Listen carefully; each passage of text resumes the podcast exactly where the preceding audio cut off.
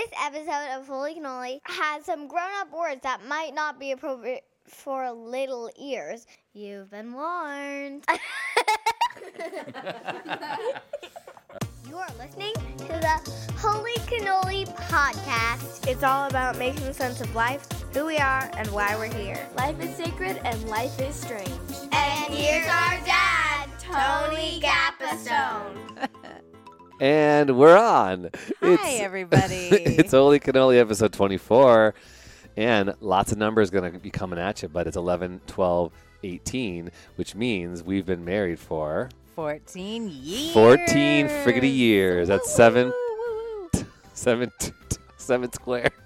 I was going to say seven plus two, but no, that's seven Times, times two. two and seven plus seven. Oh my gosh. So it's two seven year itches. Oh, we better say. I just wanted to say, I'm gonna put the adult language word, uh, the adult language warning, because we Wow, already talked about wanting to have some adult language on this episode. We did. Okay, so it's adult language. So. Um, just, just for fun, I'm gonna. just I just want to do it right now because I just had to. That made me laugh. I almost said, "It's two seven-year itches, bitches." I couldn't resist that, you guys. Oh, Forgive my party mouth, Lord on high. Okay, so we have got a bunch of questions. Thank you, everybody who put in their questions. This is going to be fun. Yeah. They're super random. They're all over the board, and we're going to try to get to all of them. And we might not get to all of them. So thank you for submitting Thank and your you patience and your contributions. Okay, so let's start with the food ones. Fun things. Okay, food ones. Okay. Did you say this is the Tony and Wendy Q and A episode? Didn't I? T and W Q and A. I thought I led with that. I Maybe I didn't because we've been chatting off and on. I know. When are we recording? Right Uh, now. It's recorded. We already started recording. I already cussed. Okay. Okay. Here we go. All right. Okay. So first one from Alyssa Johnson. What is your favorite kind of cannoli? Plain ricotta or chocolate ricotta? Plain shell or chocolate dipped? Pistachios, toffee, or plain? That's a lot of, Of options. That's options. To delightfully go, busy, Alyssa. Okay, so that was a um, a shout out to Schitt's Creek, which is a new TV show I'm watching. See, this is the second adult How do you word. spell that word? S C H I T T S. It's on Netflix, and I pretty funny. really laugh a lot. Super funny. Okay, so my favorite. Well, how about you answer your favorite? Um, I would say I don't love cannoli. how I dare you? I probably would only eat half of one, honestly. There's so many other desserts I like better, which is great. You have your thing, I have my stuff. But um, if I am getting one, I'm gonna of. Sorry. I'm gonna get a plain with um, chocolate chips on the end. Now, this this is an easy answer because I like them all, Alyssa. I love everything. I love put it in a cannoli shell, and I'm gonna eat it as long as it's not feces. Oh my or poo poo. then I'm gonna eat it unless it's got chocolate sprinkles on top. But I will say I like like my like my I like them all, but I'll go for like the plain ricotta, ricotta cheese, ricotta cheese, because it's the simplest and purest cannoli. But I love the chocolate ones. I love the pistachio. Love chocolate with peanut crushed peanut crushed on there. But here's what I mm. hate. Let it be known. I'm gonna go on the record, and I'm apologizing to Italy. I do not like maraschino, maraschino, however you say that, Al Pacino cherries. I don't like those fake candy cherries on the end. on my cannoli. So those should be taken off. Don't put those on my sundaes. Not that you ever don't eat want the sundaes. residual juice. You don't No. want it ever to be touched. I just don't like that stuff. Okay, cool. Now that we're good, let's let's move on. the next food question would be Let's from keep the food ones together. Betty Lou, your aunt. oh, Your aunt cool. basically said, Tony, can you make this is a, a question right to me, so okay. This is okay, just for me. so you answer. Can you make limpa? If not, why? Question mark, exclamation mark, question mark, Oh, exclamation I mark. love so it, I'm really Betty on the spot here, Betty Lou.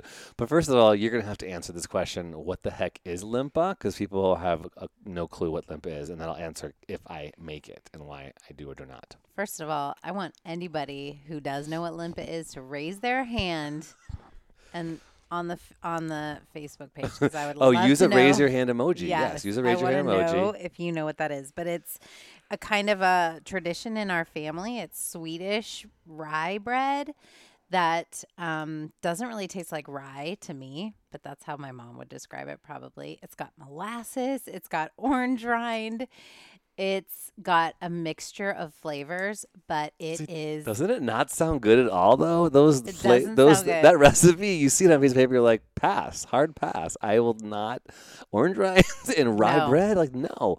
But It's like a family favorite. it's super We tasty. Yeah. all love it, salivate for it. My mom is the chief limpa maker, and she usually makes four loaves at a time. And if my brother's anywhere near, he'll polish off one loaf before the rest of us even wake up in the morning. Um, and then the rest is gone within like a day or And two. let's make sure we communicate this. This only comes around once, probably no, let's say twice a year, maybe three times. And that twice a year would be definitely at Christmas if we see each other at Christmas. Usually we do. yeah. And then if we get together for a summer vacation, we've typically gone to Tahoe. Tahoe Yeah. together and it shows up there. And, and then It shows up. it shows up once. miraculous yeah, once or twice uh, throughout the year. So really, you're only getting this three, max four times a year. Okay. Yeah. So that's you make that's a big deal. That's a big deal. Why is it only happen? Because one, it takes a lot of freaking work to make. Yeah. A lot of elements in that recipe, and it's hard. It's like hours upon hours of waiting and kneading and lumping and limping and rising. And, and yeah. come on, uh, I am. It's it's it's hard enough for me to like make a regular like, peanut butter and jelly sandwich, which that's one of the next questions. So why or do I not? No, I don't. And why? Because this is too much work. Sorry, so Betty Lou. work, It's yeah. so much freaking work, and um, I'm not interested in adding more things to my life. No, We'll just I enjoy love it. it Yeah, when we I get love it. Yeah, if yeah.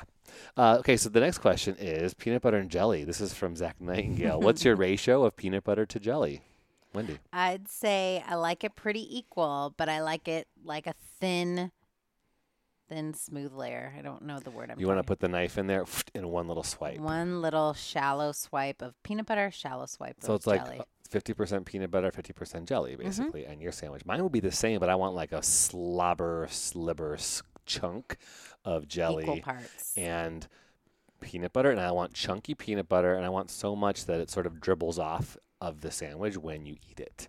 So the unfortunate part of this is when I do make those sandwiches for my children, they're always complaining because they put their hand in the plastic baggie and they pull out and it's like all gooey and peanut butter. But I like that. That's how I want to eat my peanut butter and jelly sandwich. Nice and messy. Yeah, which unfortunately makes them ask for you to make the sandwich with right. the one slice. the way mom makes it. We want the way- uh, we should do more kid voices. That's kind of funny. So, um, uh, this next one would be uh, in a kid voice. Um, if you had to pick um, elbows or shells for, for macaroni and cheese, um, which one would you choose? Doesn't that, That sound is like? a funny kid voice. doesn't that sound? Doesn't that sound like Big Nate? Which would you? maybe- Oh my Um, gosh, you guys, you- we listen to kids to audiobooks, Big Nate audiobooks, and I just can imagine that actor doing all these crazy voices. If there's any parents out there and you haven't listened to Uh, the Big Nate audio version, it will drive you up the freaking wall. But your kids will be so I- you like I it. Some- enjoy it. Sometimes I turn it on, I'm like, oh gosh, It's so please let it out." sarcastic. So back to uh, Okay. uh, macaroni cheese. Macaroni and Um, cheese, elbows or shells? that's an easy one, shells. That's from Emily Nightingale, by the way. I like the way they sit on my tongue, and I like the Oh. texture of a large spoonful. Elbows, that's what everyone eats all the time. That's what everyone knows, but it's kind of like, eh, it's boring. I'd like to have the, the shells. The Like, shells. Yeah. Okay.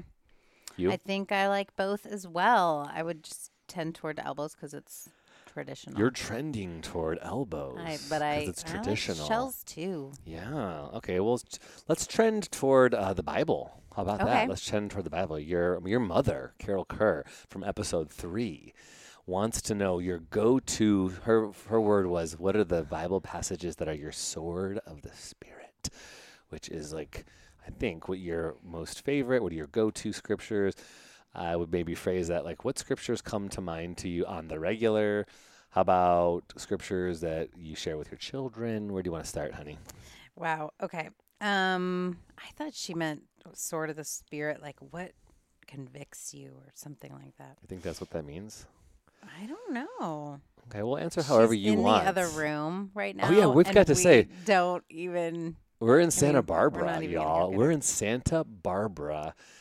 We've been given a gift of a home for the weekend. We're like doing a four day weekend, Veterans Day weekend, celebrating our anniversary with our children and our in and our in laws in tow.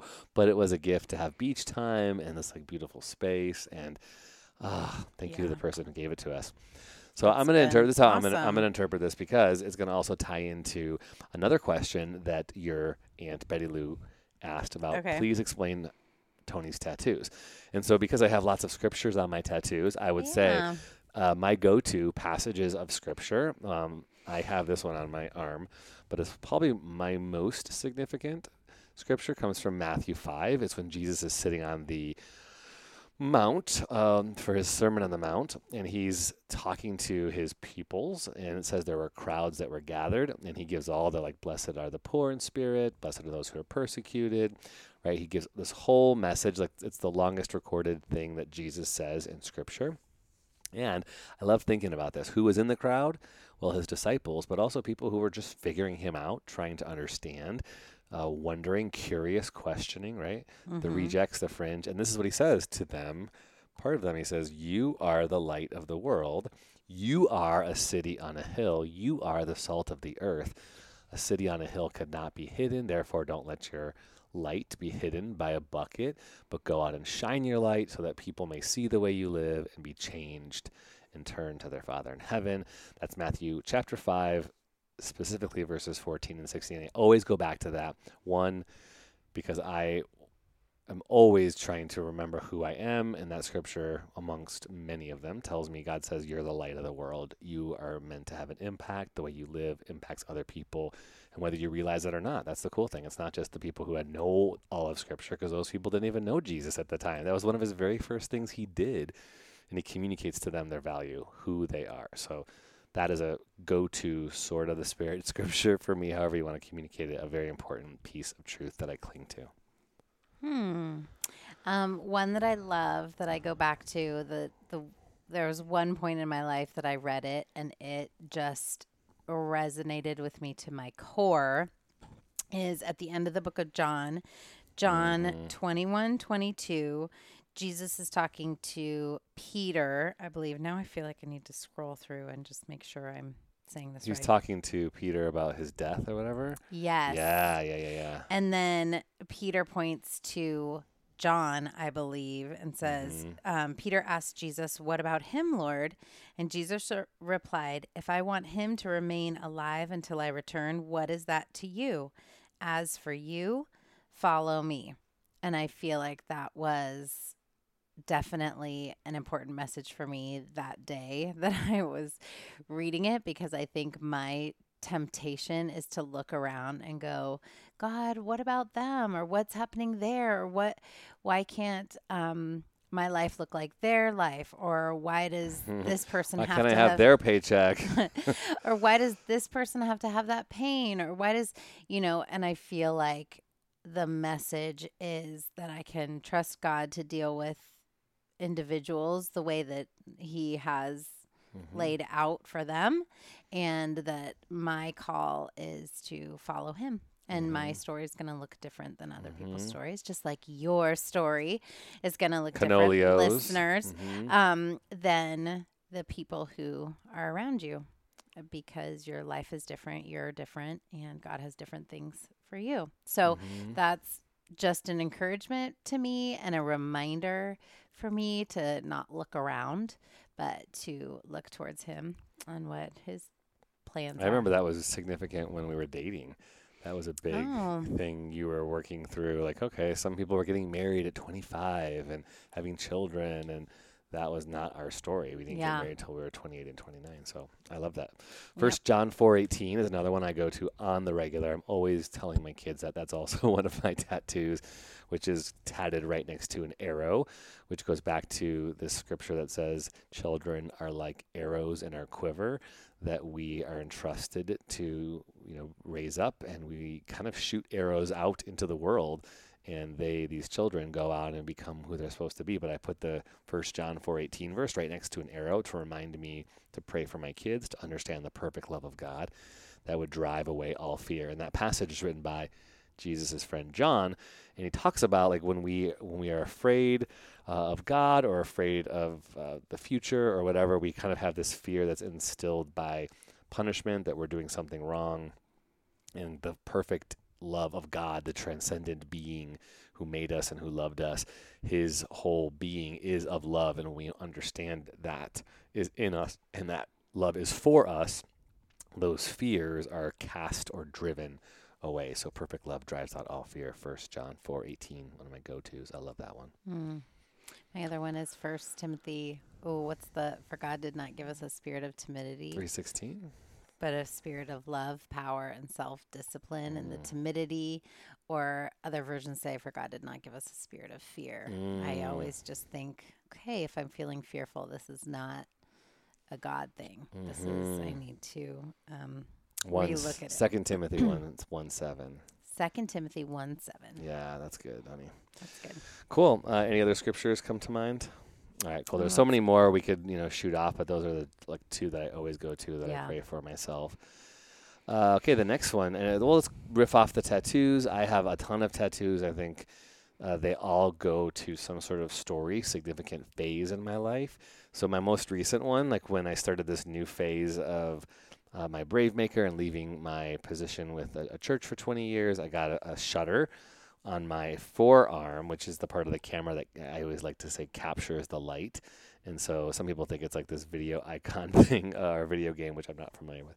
But I, I liked the symbol because I was stepping out into filmmaking, and my ideas about film are about how do we tell stories? How do we tell stories about light and hope and truth and help people's minds awake? So that was the, the, the last tattoo that I got. Maybe you should put a picture of that. Oh, yeah, for sure. Facebook. Um, I have so many fun ones, but I'll just kind of name a few. So I have, I always like tell people I have a land, air, sea theme going because my whole back has a ton of birds on it. Oh, I should say three, three birds that represent my three daughters, and they're sparrows, and that goes back to again Jesus talking about if God cares about the birds of the air, how much more does He care about you? God has His eye on the sparrow; He has His eye on you. So I love that as a reminder. I have this awesome uh, goldfish koi thing on my arm that has a gold coin in its mouth, and that is another cool story. I always feel like, gosh, how interesting it's relevant today, but like all of my life, I feel like I've had to trust God for provision. You know, I grew up uh, in um, a family that we, you know, we didn't have, we had everything that we needed, but we never had like a ton. And so when I was going to college, I was like, how am I going to go to college? I was going, you know, for grants and scholarships. I got enough to go to a really nice private college for at least two years, and I left with like thirty thousand dollars uh, owed in debt. But I remember being in that college at one time, feeling like I didn't know how I was going to make my next payment, and thinking anytime they were going to knock on the door and ask me to leave. And I mm. remember God would always give me like miraculous provision. And so one time in I think here in California, I just felt like the story where Jesus told his disciples to go catch a fish. Peter gets a fish, and in the mouth of the fish is a coin, and he uses that coin to pay the the tax. Um, and so I got that um, that tattoo because I was like, I need to remind myself that God is going to prepare. This is um, uh, in Matthew 17. God is going to provide all that we need and I don't need to worry. And so it's funny we're going through this right now. Like when, you know, at the end of the year, our insurance, we don't have insurance. Uh, what job am I going to have? I have to feel like I have to trust. We have to trust God is going to provide all that we need. That's a big deal. So this image here reminds me that God, God's got us. Any other ones you want to point out? Know. The I mean, they're pretty cool. The flower. I have a flower as well that you, you love. You're a big flower pe- peony fan. hmm I think it's just fun that they tell stories, and so Mm-hmm. if anybody asks you, you can share all that stuff. You Yeah, know? yeah. it's like a good way to get talking about faith. and yeah, talking to people about. God. And I Yeah. love too. I just was at I was at this thing, this uh, screenwriter event last week, and I brought a script, and um, we did like a read through of my script, and they gave me critique and stuff, and the whole script was about church culture and church life, and people always ask questions like, "Well, what makes you an authority? You know, like how do like why why do you have to tell this story?" And I said, "Well, I'm a pastor," and this one guy's like, "What?" I, I, I never would have pegged you as a pastor with all those tattoos. And I loved that. I was like, oh, good. I'm, gl- I'm glad. I'm glad that you, you would not have pegged me. But it's interesting that people have they people still have that you know stigma of what a person with tattoos uh, Yeah. what their life is Yeah. or the person who doesn't like remember the person told me i think i talked about this in the podcast yeah. uh, th- that girl right? She was swimming by me and she said my mom said your tattoos make you look like you're going to hell. And i was like oh my gosh Oh, half my tattoos are about god. Come on. Okay um next one. Let's go deep here. So how do you talk to your kids about gay marriage and gay rights? And then you want to read the second part of the question? This is in your handwriting, so I'm scared.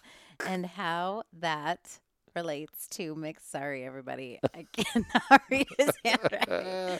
How that relates to mixed messages they get in school or with. church Oh, that looks like drink to me. Oh but- my gosh, my handwriting is pretty bad. Okay, so I will take that question because there's uh, this recent experience I had with one of our daughters where she asked, she said, "Hey, Dad, um, why do some people have things against gay people?" And I thought it was interesting because she asked that on her own accord, and it Mhm. wasn't something we were really talking about. Yeah, I wonder how she came up with that. Exactly. Yeah, yeah, yeah. Um, which before I share, do you want to talk about your parent question, like theology, how you always talk about waiting for kids to ask questions, Oh, and then Yeah, I think I just appreciate like when our kids ask questions, just answering their question and not going off on a long explanation that they weren't necessarily ready for or weren't even asking in the first place. And so Mhm. I try just as they've grown up when they're asking little things, then we just answer at the you know the question that they're asking and you can obviously ask more like do you have any more questions about that or Mhm. did you want to know anything else but Mhm. not to assume what they know or assume why they're asking what they're asking but just basically i think lots of times especially the developmental stages that they go through i think they really just want to know the like a face value answer to Uh-huh. that question so which married to a human development major is always helpful because I'm always going, well, let me tell, like, I want to give a lecture or I want to like, make charts and diagrams and pull out the whiteboard board because I feel like I want to tell you everything there is to know about this whole thing. So in this instance, I was having that in my mind and say, okay, cool. You want to know why do some people have things against gay people? And this is our 11 year old who's in middle school. And so I said, well, you know what? We, we talked before because we talk a lot about what the Bible says about women or girls, right? Because having three girls, I said the Bible says some things that women shouldn't teach or preach the Bible, or they shouldn't be allowed to teach men. And I said some people look at that and they put it into a context in our culture where they don't, they wouldn't let someone do what I do. I said in the same way, that's how some people look at Scripture when it comes to people who are gay, and they don't let them have the same, you know, rights, or they think God doesn't like them, or God doesn't approve of them. And so she was like, "Oh, okay." then she said, "Well, why can't people just love who they want to love?" And I thought that was really interesting. Here, Mhm. this 11-year-old is asking that, and so I said, "You're right. That is a really good question." Um, and so, the cool, like the cool thing for us is, um, you know, she's had some exposure. She knows people who have two moms, and you know, she knows my friend Matt, who's been on this podcast, is gay, and how we talk about that is really important. That God loves him, God made him. Um, you know, we accept him, and there are some people who don't, and that's the challenge. But we we accept and we love, Mhm. and that's what we want the narrative of our family to be. And we've also been able to talk about. I mean, the Bible is a challenging space to navigate through, right? There's Mhm. certain people who read it different. Um, and you always say Matt does a great job of that, of helping to communicate when, I mean, obviously, Stephanie Gotelli, who's asking this question, she's talking about her young ch- children as well. So you can't go into this whole narrative. Mhm. But I think as our kids get older, is helping them understand that the Bible is interpreted in many different ways and how we interpret it, we want to interpret it through a lens of love and grace.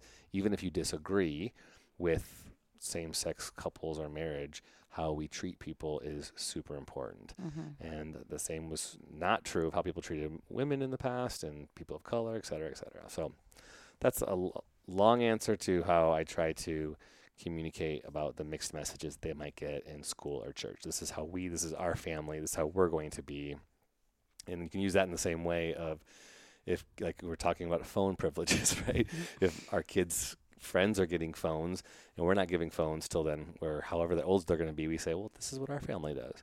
We're not going to compare ourselves. Um, we don't want to judge, you know, th- those other people or slam them or mistreat them. We might say, you know, we have different values and that's how we're going to live it.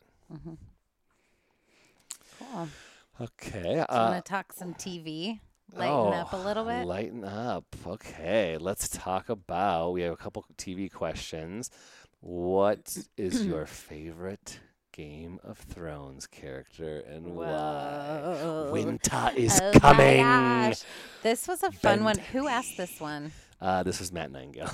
this was a fun one because we haven't watched Game of Thrones in at least six months. Yeah. More than that. Well, you put it. You put it on like uh, a month or two ago, right? yeah. Like you watched episode one, One. and two, maybe, and Yeah. we refreshed. Yeah. Yeah. So let's just put the disclaimer out there that just because we're discussing it does not mean it's a show for everybody. So don't send us judgmental emails and say you're this Christian. is a spicy show. It's we already got we some crazy stuff. got some boobies.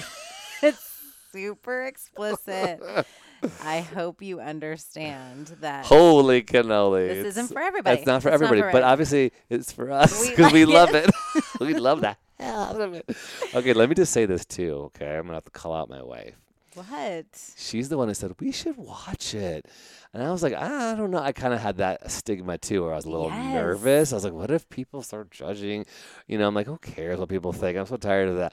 And then I was like binging it. I loved it. You got it from the the, the library.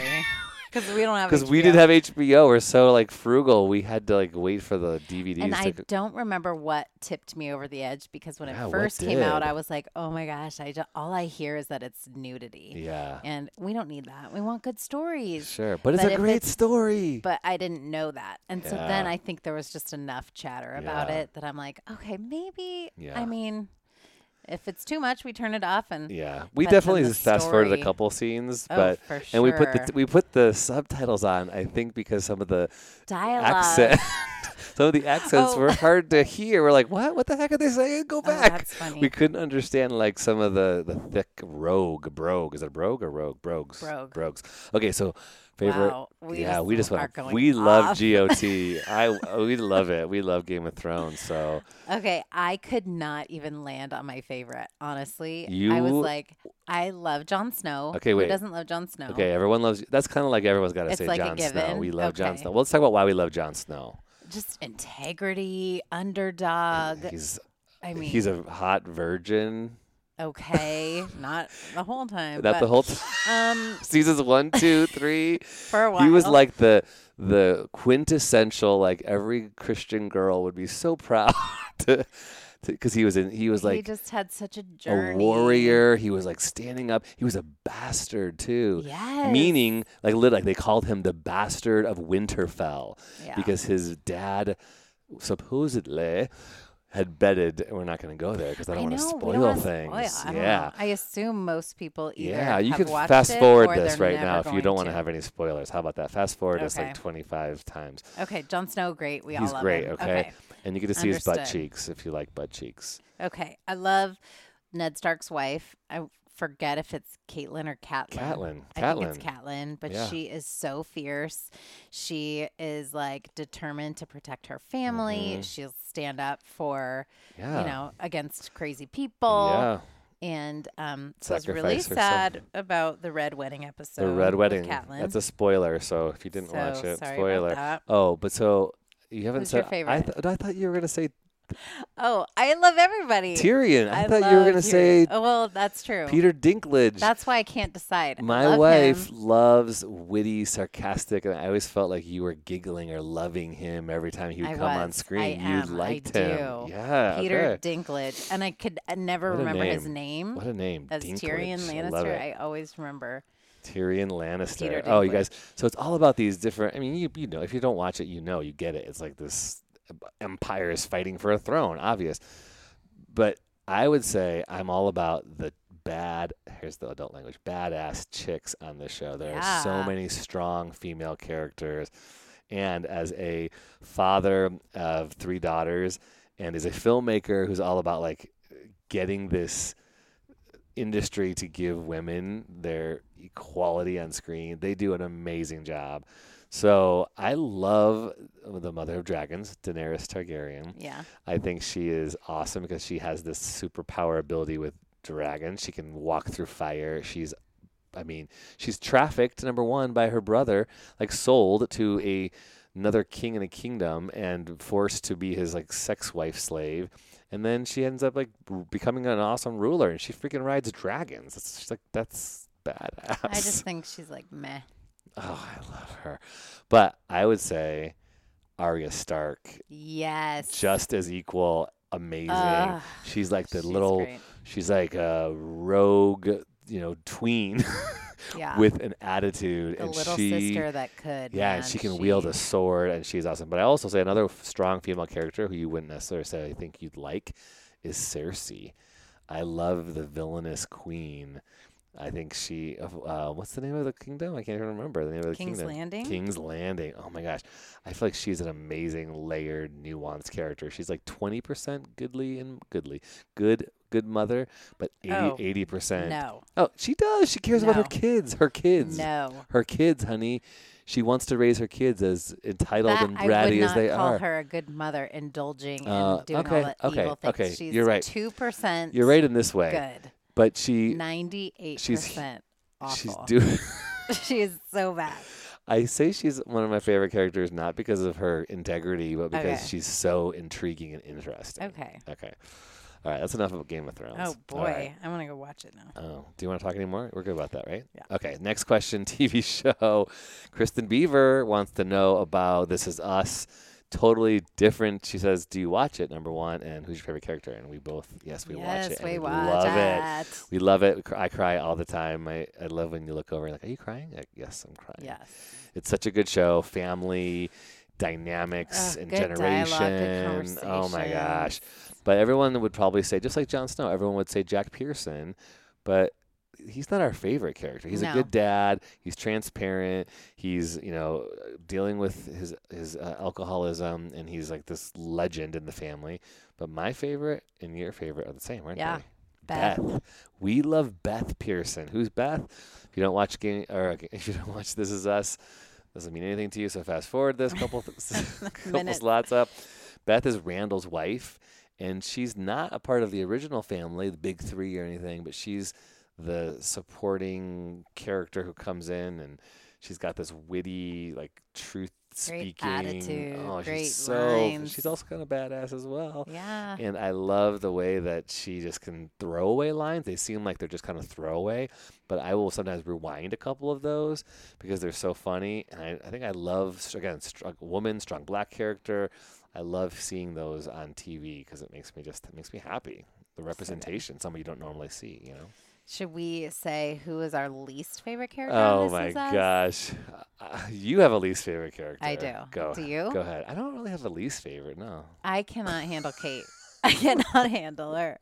I want to love her. I want to be for her. Obviously, I want her life to go well, but I uh, so many scenes. Why can't you handle her? Because So many scenes. She's poor me, and she's like, I'm not surprised. My life doesn't go well ever anyway. So it's just how it is.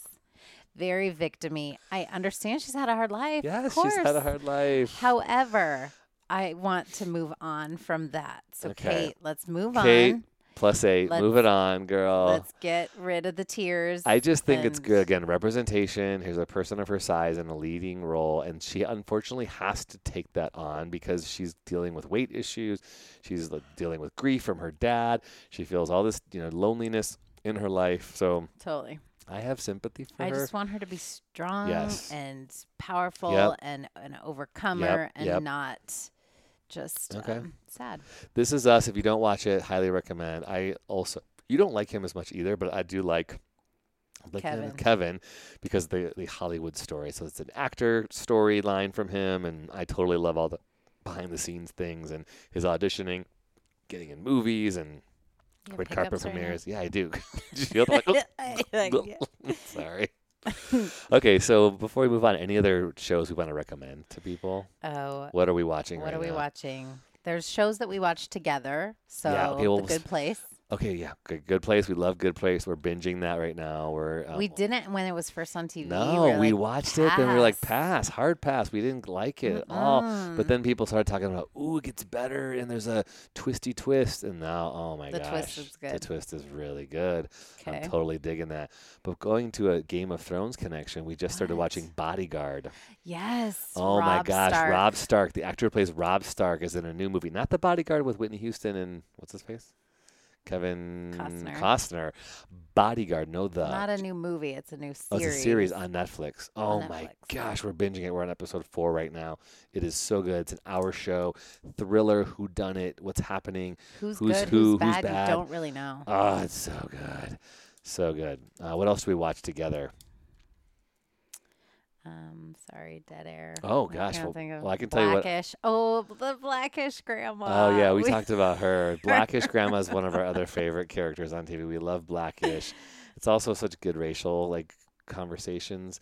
But this woman is probably the most underrated actress on sitcoms, and I want to work with her someday because of her fat the fact that she can just say a grunt Uh-huh. and communicate everything she needs to do in like, huh,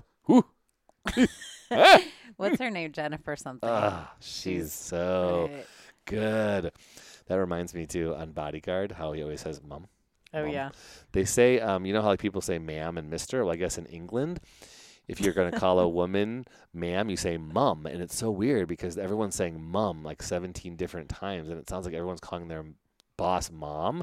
It's the weirdest thing. But they say it like every All scene. the time. Yeah. So Yeah. watch it and let us know what you guys think. That also is not a show for everybody. No. It's rated R. Is it? I don't know. M A T V M A. Yeah, whatever that means. Okay. Okay. any other shows? Oh, I love Trial and Error.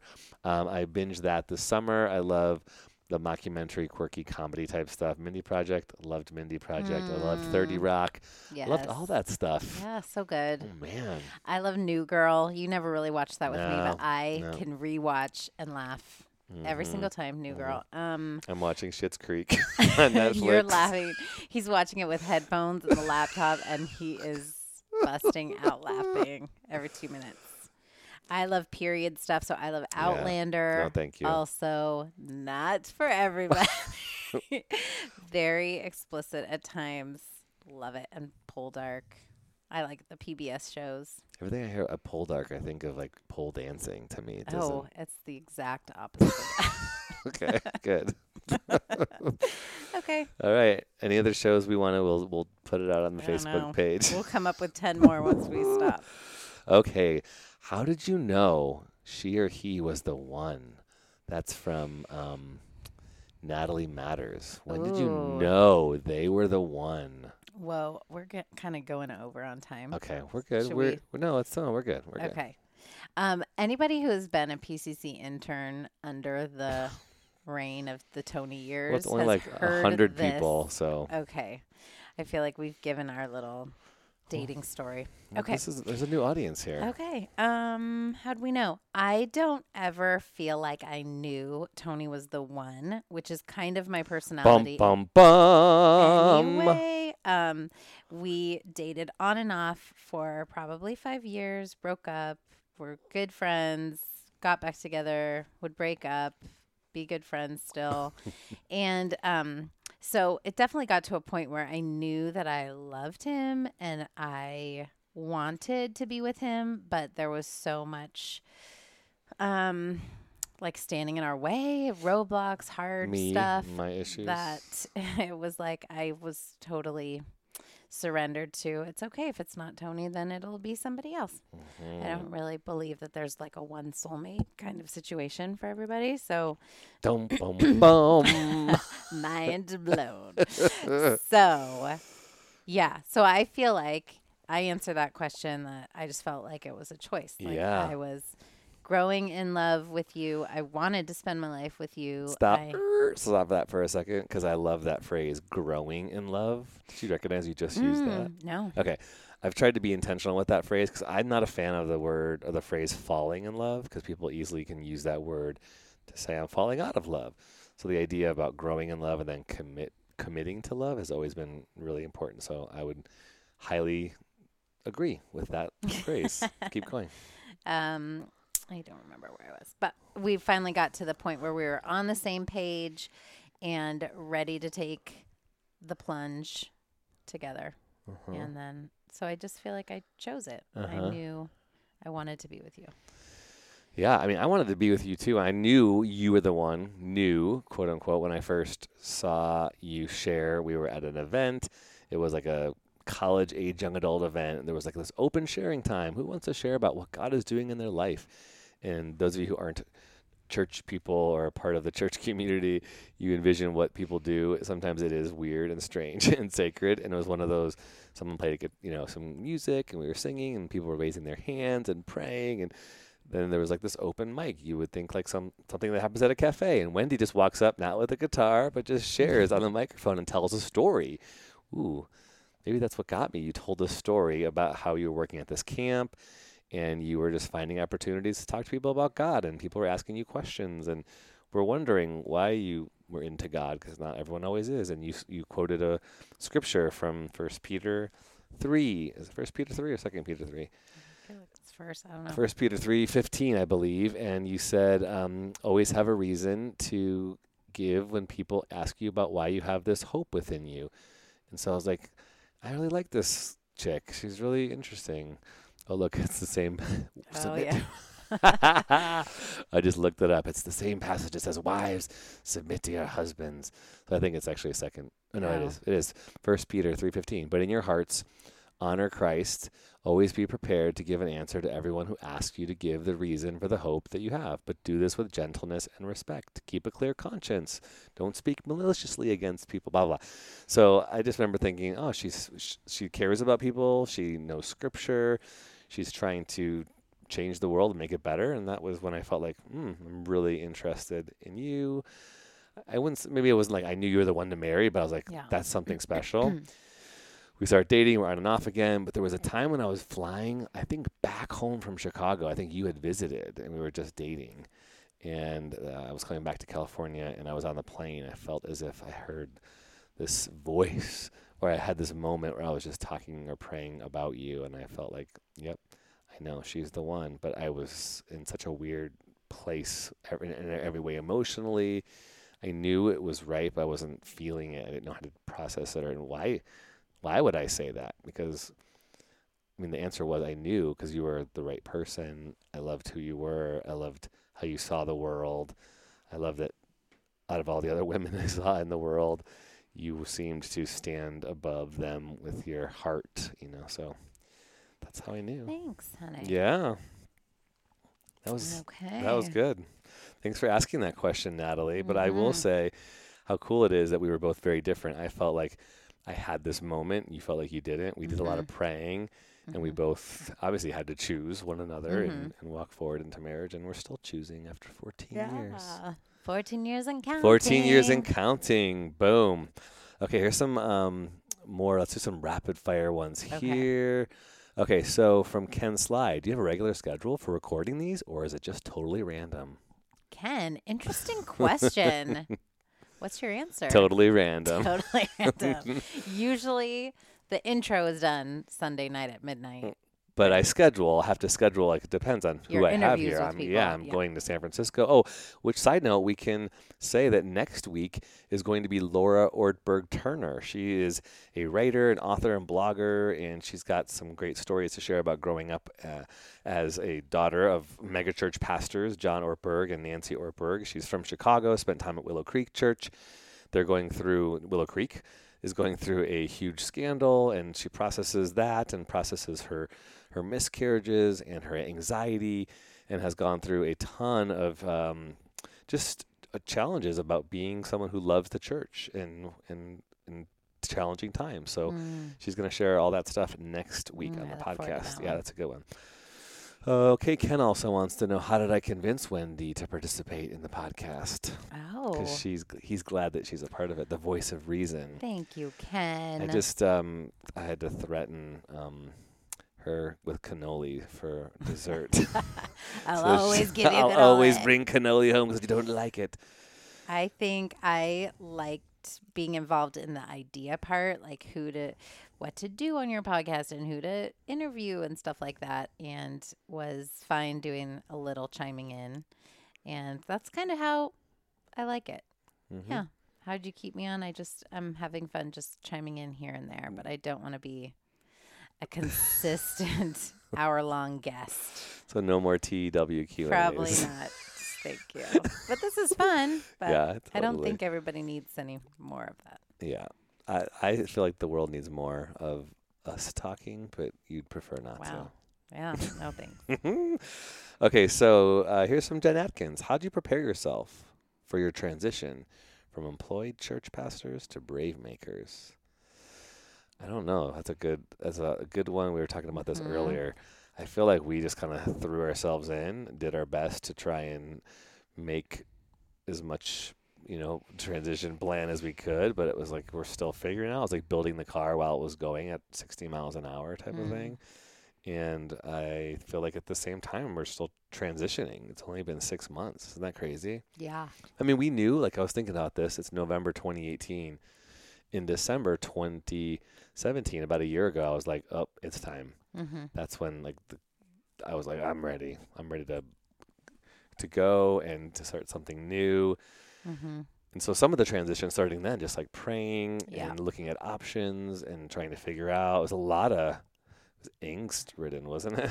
it's like scary. I think so. Yeah, it felt scary and just like, what is next? Is LA next? Yeah. Is the Bay Area next? So it was neat to kind of whittle down.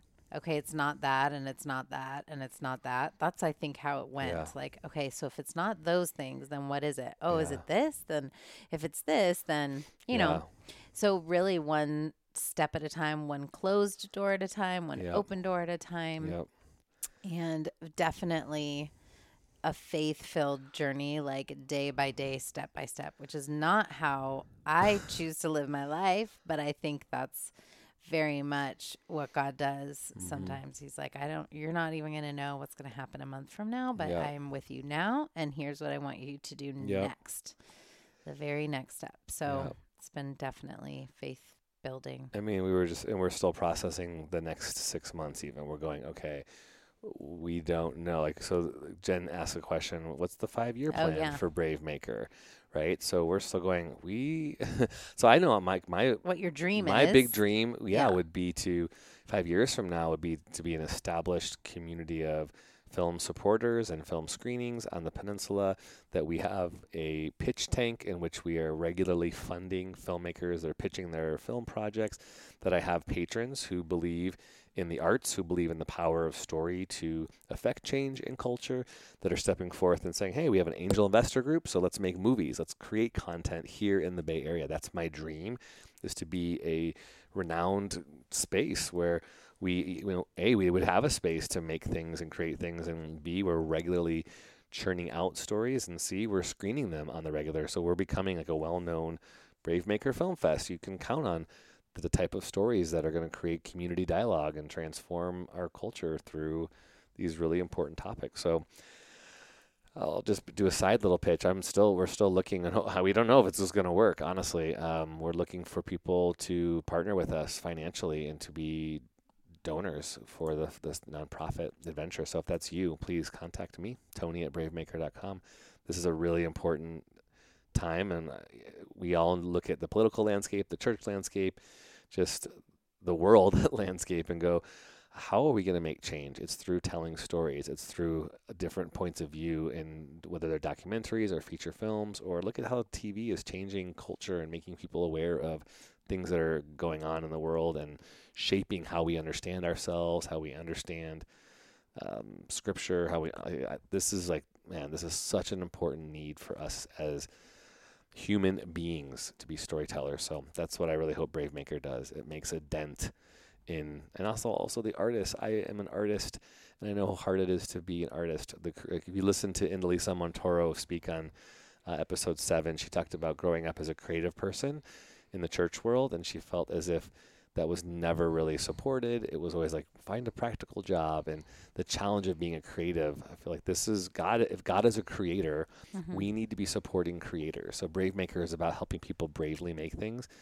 And also, by the way, side note, one of the things we're doing um, is happening this Saturday. So if you are listening to this before the event, November 17th, in Elisa at her space in San Carlos, we have about 15 spots available for creators to come and talk about what it looks like to make work and thrive on creative work in the Bay Area. It's called Spiral Up. It's on the Facebook page. You can come and join us for a TED like talk experience to learn more about it. But see, Brave Maker is going to be all about stuff like that. We want to be creating, and so please, you, we need to believe in creators because it's if we don't, our culture will suffer if we're not supporting, endorsing, and being patrons of the arts. End of soap. Bravemaker.com. yeah, everybody. End of soapbox. okay, let's wrap up with. I think we have the couple dog dog question dog and the coffee question. What else do you have? embarrassing moments. Oh my gosh. Okay, quick. Okay. Okay, um, you've been dog owners now a couple of years. How has having Cubby changed you? Cubby the Labradoodle, everybody on Instagram. Cubby the Labradoodle. I will answer this one because you haven't really changed. You've always loved dogs. You grew up with dogs. Yes. You love having dogs. I love I did not grow up with dogs. I Sad. Have allergic family members who we did not have pets besides maybe one or two goldfish. So I never really saw the value. I feel so embarrassed to say, never saw the value in pets, never related to those movies like where a kid is a best friend with a dog or a kid loves a whale. I just was like, I don't get it. These aren't real people. What's happening? so, great question, Jen, who comes um, at it knowing that I did not love dogs. So, how has Cubby changed me? I love our dog so much. Good. I miss him already. He's been away from our family for what, been on this trip. two days, and I miss him. I see people with their dogs, and I'm like, I want my dog, please. He is a source of so much laughter and fun in our house. He is such a source of love and uh, comfort. I think seeing my kids with a dog really, really, that's the the bottom line for me. Like it's worth it to see how much comfort they get from snuggling with him, seeking him Mm-hmm. out, loving him, taking care of him. Mm-hmm. Um, and then it's gotten us out of the house. We got to walk him. We got to go to fun play. We got to go take him fetch. We got to go. Let's take him to the beach. It gets us Yep. out and active. And I will say, again, probably not for everybody. It's definitely an additional Yeah, mouth to being feed. in your house. Like I'm worried about him. If his breath stinks, is he okay? Is he Guys, sick how right do now? you take care of your dog's teeth? Because our dog will not let. No, he won't I let mean, and I would. anywhere oh my gosh, with the toothbrush. it's just nuts, and his breath does stink at times. Help. It totally does. So And when picking up his toys, like, oh my gosh, I love this pooch so much, but then I stub my toe on a big, like, gnarly wiffle bone or whatever those things are called. I'm like, I ah. His poops. Uh, his his poops aren't that bad though. I will say I've had big dogs, is, and like the fact that like when I pick up his little turd. Okay, sorry everybody. anyway, it's not so bad. Got it. Um, so yeah, not for everybody, but for those families who are kind of on the fence and think, "Oh my gosh, it's so much work." Yes, it is so much work. Slash, I would say, it's worth it. yeah, it's worth it. Okay, embarrassing moments, and Oh my gosh, Jody So Fernandez good, wants to know our embarrassing moments. Jody. I want to know yours. So how about we get you this on? isn't a Q and A. This isn't a Jody. This is this is no. She's asking you, babe. Okay. I I mean, I cannot live this down, but we were taking an Italian class at the community center because we are going to Italy. Red like, Morton let's Community Center in- basic yes. Italian under our belt. We're sitting there. I feel like we were married at the time or dating. We were were we? I forgot. I don't know. We were going on a trip, a mission trip to Italy Yeah. um, with a crew of people. Anyway, so we're in this lesson, and the teacher is going around the room and she's uh-huh. saying things and then having all of us students repeat it. And so she would say, like, buongiorno or whatever, uh-huh. and then go around the room. Everybody repeats, but one person was repeating the most. it reminds me. There was an SNL sketch like this where they were like aliens or something, and they were saying the wrong thing back. Do you remember what it was? The SNL sketch. No, the the real life experience. I feel like she was saying something like "Buongiorno," okay. and the person was saying back like "energy" or something that was so not. it was just so wrong. and but it kept happening throughout the hour. So yeah, from the, same first- person. From the same person. So I started to like anticipate, like, oh my gosh. so she would say something- buongiorno, he would say Giovanni. Exactly. Not even Italian. it would be not Italian, and it wouldn't be the same sound. yeah. And so I started like, oh no, I have that feeling where it's super inappropriate to laugh out loud. That would be Like a so fart in a church service or a funeral or something. Anything. Didn't Yeah. help that you were sitting next to me and like squeezing my I think I yes, so hard. I squeezed you, were underneath. I think I squeezed your thigh or something. Oh, you were dying, but you could hold it in, but I couldn't. And so I just, she did the like, buongiorno. And the person wrote, I mean, said back like, formaggi. and I just bl- burst out Laughing. laughing. like, everyone is quietly listening and respectfully listening. I was mortified. I couldn't believe that I embarrassed oh, that My person. gosh. I that was awful. I felt we so laughed bad. so much. That was so good. I think the best laughs are when you're not allowed to laugh. That's like the best Oh, laugh I in the world. that. I it's love so that. hard to keep it in. Oh, it's my favorite.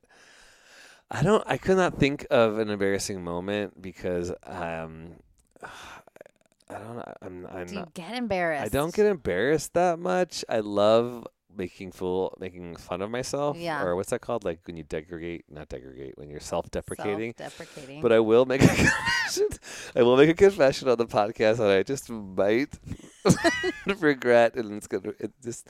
It sounds better with adult language, so I'm sorry for everyone if I'm losing listeners for some of the swears, but I have to say, I don't know what is the problem with my bowels lately. but I have Bowels. had bow. What I say? Bowls. I'm like the guy in the Italian class. no, you, you said say? it right. I just want to make sure it was really clear. Want to make sure I wasn't saying my balls. Oh my gosh. Bowels, everybody. I have problems with my bowels. Um, okay. So I have stomach issues. That's what I'll just take the bowels out. So I have gas all the time, and I really apologize to my wife. She has to live with me. I don't know what the problem is. I fart a lot. Dairy. Didn't we realize? Dairy? What do you mean? No. What do you mean? I don't drink milk all that much. I drink dairy alternative. I love cheese. I do love to cheese. The doctor, and the doctor was like, maybe have less cheese. Okay, so I have dairy issues, I guess. I eat too much freaking cheese. But I also like Mexican food. I love just food. So sometimes I have to go to the bathroom and it's like the most randomest times and I'm in the most randomest place. and I'll just say it's not embarrassing only to me because it doesn't happen like anywhere like crazy. Oh, it just okay. All right. I've shit my pants, okay? in public. And the worst time, like I'm talking about like probably about five times in my life, maybe seven. So one time we were running. I hate running. Why was I running? I hate running. My wife, love of your my wife. wife loves to run. It's like let's go running. This is around Woodside Road in California when we lived in our first house. I'm like, okay, we're running. All of a sudden, I'm like, oh no, we're like a mile away from our house. I'm like, oh no, oh my gosh. I'm like, we gotta run somewhere. I'm like, please, we gotta find somewhere I can go. I'm like running down the street, and I see Chuck's Donuts. It's like this divey donut place that's still available if anyone knows Chuck's Donuts. And I run into Chuck's Donuts, and I didn't make it. into the bathroom in time. I was like, like she's holding the door. I'm like, oh, no. oh, crap. so I get in there. I'm like, my shorts are full of lunch. so sorry, Chuck's Donuts, but I had to like. I'm gonna. This is TMI. So fast forward if you don't want to. I had to roll up my boxers in the garbage and like tie it up, and I left it there. and I walk out commando, and when he's like, "Are you okay?" I'm like, "Fine, let's just go home because I don't have any boxers on." And poor Chuck's Donuts has a crappy pair of boxers. So let's just say that's my most embarrassing thing. I mean, it uh. wasn't embarrassing other than like in front of you, because I had like poop. I'm like, oh gosh. Oh but that's my worst fear, is me having to have bowel issues when I'm going to be speaking somewhere, and now I'm not going to get invited to speak anywhere. so brave of you to tell that story. I'm a brave maker. Okay, I think that's it for the show, you guys. no, uh, that's it. Um, we do have one last thing. Anything, anything you want to say that you learned from a roommate? Oh, Ah, Jody Fernandez. How did you? What did you learn from roommates? And she probably wants you to talk good about her because she was one of your Jody roommates. was Jody. my roommate. She was a great roommate. Um, what can you learn? I think communication. Yeah, I lived in a couple of houses with like multiple friends, like Yeah. house of four people, house Yeah. of five people. Um, and just communicating when things, you know, annoy you. People do things differently, right? So just talking about how do you feel about dishes in the sink? How do you feel about whatever? I think that was a great preparation for us because we had done premarital counseling and we had done a lot of work before we got married on our relationship, but we hadn't lived together. And so we, like, our first year was like roommate stuff. Like, oh, like you squeeze the toothpaste like that, and I like the toothpaste like this. So, you know, communication. Yeah. Like, let's, we have our own toothpaste now. We do. That just solves that. Done. Solved. And if we could, we would have our own bathrooms, wouldn't we? Going back to that last embarrassing moment, my poor wife. Oh. Yeah, I don't think I need my own bathroom, but I like having separate sinks. Yeah, we don't have a separate. we don't have sink separate now. sink right now. Yeah, we That's have right. de- downgraded. Um, I would say, yeah, learning from. I, I I like having my own little space in our house, like my own little side of the bed, my own little obviously nightstand or desk. But I like our main rooms. Like I always feel like I'm picking things up. Like let's just put the pillow where it belongs. Let's clean out the sink. If it's a common room, and I feel as if I learned that from living in a roommate home Oh. because you're all in this main space and it would just drive me crazy if people would leave their stuff everywhere Mhm. and so being able to have that like roommate talk like hey everyone put your stuff in your room uh, i just like that i like that feeling of going okay keep the common space common and keep your room like however you want it you know if your room if you're messy Yeah. in your room then be Yeah. messy in your room You can just close the door So, and yeah. we don't have to look at it. yeah, so I think that was good. Um, and I think that goes to to uh, office space as well. That when you Hmm. live with people and you work with people, you kind of figure out like it's that like you you shouldn't have to have a sign in your office kitchen that says if you use a dish, clean a dish. Like I just think who Yeah. who does that? Who uses a dish and puts it in the sink in a public space when you're Yeah. living with roommates or in a shared kitchen at at work? It just blows my mind that people do that. That's what you learn when you have roommates. That's You're what I'm like, telling you, "Oh, yeah. You grew up differently. Oh, ah, that's Oh, true, that's- yeah. Okay, so that's how you do stuff. I remember I had one roommate who was like, do not use my stuff, which wasn't my tendency anyway, but another roommate did use her shampoo if it was in the whatever. Uh-huh. And she was like, this is a deal breaker for me. You do not use my shampoo. You do not use my hairspray if it's on the counter. Like, that was super important. You were living with the So- queen, the mother of dragons. Bend a knee. No, she, that was like her thing. Her That's thing. fine. Yeah, it's Okay. good. Okay, last question. It's a coffee question. Then we're out of here. Your other Oh. aunt Martha wants to know if you had I one love that one my cup aunts are chiming in. one cup of uh, French press left in the whole world. How would you take it? We You have to share it too. You have to to share the share last cup of French roast. How would you fix it? Usually sweeten our coffee with agave syrup. Oh, you so guys, I love easy. agave. That's all I put in agave now, or in my coffee at So home. So how would we share it? Maybe because I like Cause you little like- half and half. Yeah, so I would do it with you. I would Thank you. do it how you like it, and I would drink it with you, honey. There you go, Martha. Happy little half and half, little agave. Little agave, little half half. Okay, that's it for this episode, episode 24. I'm sorry. Q&A. Sorry you I had to listen to my poop story. Enjoyed. Please don't um, hinder that from inviting me over to your house ever. you just never know what's going to end up in your garbage can. uh, okay, so next week we have Laura Ortberg Turner. Uh, we have a really cool um, December episode too. of a woman named Corinne, who is this awesome Native American advocate, and she actually says if you don't have Thanksgiving plans, check out what happens on Alcatraz Island on Thanksgiving morning. If you're looking for something really cool to do that, that celebrates Indigenous people, Alcatraz Island has a powwow that's available for everybody. So you'll hear more about that. I'll do a little teaser next week, and then you'll hear from her December 1st, or first week of December. Okay? Okay, thanks guys for listening. if you Uh. hung in there all this time, blessings. to Yeah, blessings. Sorry. Kudos to you. Sorry if we didn't get to your questions. I think we got them all, but I think we might have left a couple think off. we skipped. Till some. next time. Okay. Peace Bye. out. Holy Cannoli Podcast is a proud production of Brave Maker Media. For more information or to donate, go to Bravemaker.com to make your tax deductible donation today.